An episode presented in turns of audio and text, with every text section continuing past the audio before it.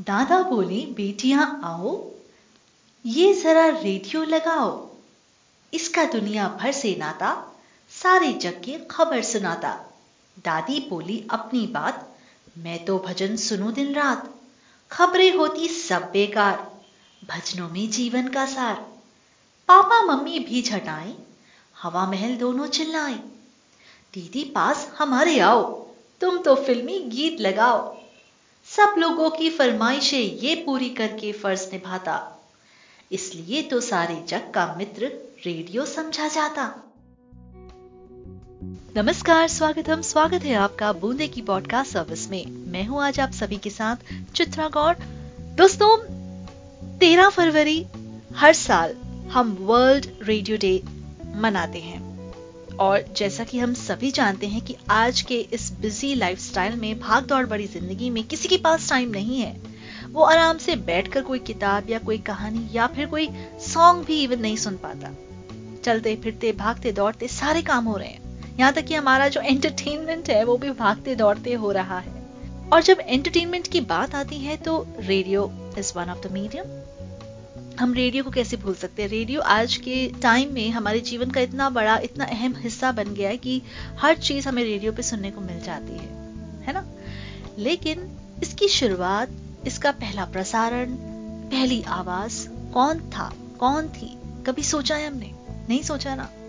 पहला जो ये होता है ना, पहला कि फ़र्स्ट हमेशा हम कहते हैं ना कि अरे आप फ़र्स्ट आओगे ना तो आपको ये मिलेगा, आपको दुनिया देखेगी, दुनिया याद रखेगी सेकेंड थर्ड वालों को रिकग्निशन मिलती है, लेकिन टाइम टू टाइम शायद हम भूल जाते हैं कि सेकेंड कौन था थर्ड कौन था, लेकिन फ़र्स्ट कौन था, ये हमेशा याद रहता है। उसकी मिसाल दी जाती है राइट तो रेडियो इंडस्ट्री में किसे हम फादर ऑफ़ रेडियो कहते हैं? किसने इसकी शुरुआत करी? ब्रॉडकास्ट की शुरुआत करी? वो हम आज आपको बताएँगे। एक कैनेडियन जिन्हें रेडियो के पिता या फादर ऑफ़ रेडियो के रूप में मान्यता दी गई और तारों के बिना मानव आवाज़ की ध्वनि को प्रसारित करने वाले पहले व्यक्ति कहलाए गए। वे थे रेजिनॉल्ड ऑब्रे फेसेंटन दुनिया के इतिहास में अब तक का पहला रेडियो प्रसारण रेजिनाल्ड द्वारा किया गया था। 1906 क्रिसमस की पूर्व संध्या पर फेसेंडन ने अटलांटिक महासागर और कैरेबियन सागर में यूनाइटेड फ्रूट कंपनी के जहाजों के कर्मचारियों के लिए क्रिसमस संगीत कार्यक्रम प्रस्तुत किया। इस पहले प्रसारण की सफलता को न केवल यूनाइटेड फ्रूट कंपनी की जहाजों पर, बल्कि पूरे दक्षिण और उत्तरी अटलांटिक के जहाजों से ऑपरेटरों द्वारा सत्यापित किया गया था, जो इस पहले वायरलेस रेडियो प्रसारण के जादू और चमत्कार से चकित थे। इससे पहले जगदीश चंद्र बसु ने भारत में तथा गुलियल्मो मार्कोनी ने साल 1990 में इंग्लैंड से अमेरिका बतौर संदेश भेजकर व्यक्तिगत रेडियो संदेश भेजने की शुरुआत कर दी थी। पर एक से अधिक व्यक्तियों को एक साथ संदेश भेजने या ब्रॉडकास्टिंग की शुरुआत 1906 में फेसेंडेन के साथ ही हुई। ली द फॉरेस्ट और चार्ल्स हेराल्ड जैसे लोगों ने इसके बाद रेडियो प्रसारण के प्रयोग करने शुरू कर दिए। जैसे कि मैंने आपको बताया कि ली द फॉरेस्ट और चार्ल्स हेरॉल्ड जैसे लोगों ने रेडियो प्रसारण करना शुरू कर दिया तो ली डे फॉरेस्ट ने ऑडियन नामक एक नई रेडियो ट्यूब का आविष्कार किया था 1907 में। इसने शीघ्र ही संचारण ध्वनि मॉड्यूलेशन को और अधिक प्रभावी बना दिया और मानक रेडियो उपकरण बन गए। स्पष्टता और शक्ति को बढ़ाने के लिए अन्य आविष्कारकों द्वारा रेडियो ट्यूब में धीरे धीरे सुधार किया गया। पंद्रह साल या उससे भी अधिक समय तक वॉइस रेडियो इंजीनियरों और शौकियों के दायरे में था, जिन्हें हैम्स कहा जाता था और ज़्यादातर लोगों के लिए यह मनोरंजक लग रहा था। 1920 में अग्रणी रेडियो निर्माताओं में से एक वेस्टिंग हाउस के पास अधिक रेडियो बेचने का विचार था।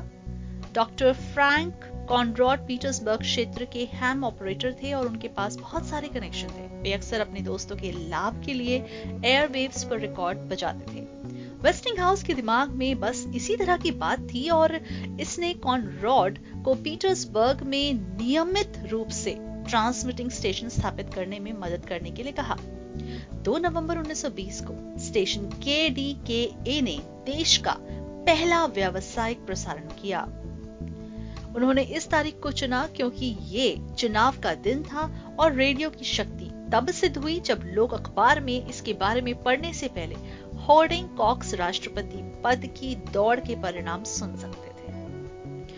और मैं आपको बता दूँ के के एक बहुत बड़ा हिट था, जिसने अन्य कंपनियों को प्रसारण शुरू करने के लिए प्रेरित किया।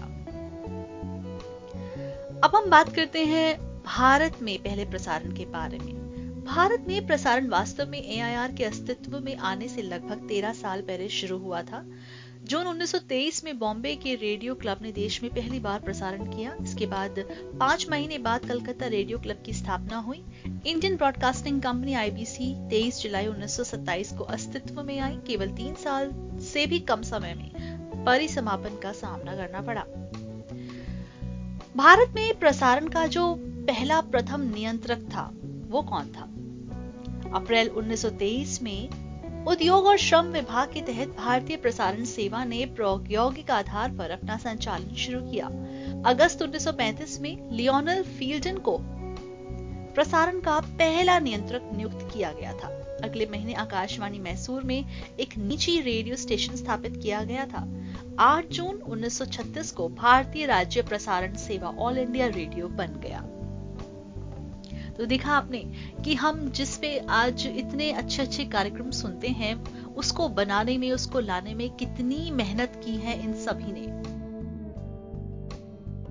दोस्तों, हम जब प्रोग्राम सुनते हैं तो उसके बीच में जो एडवर्टाइजमेंट्स होते हैं, जो विज्ञापन होते हैं, वो भी आते हैं। तो दुनिया का पहला विज्ञापन क्या था, किसका था, ये भी तो आप जानना चाहेंगे।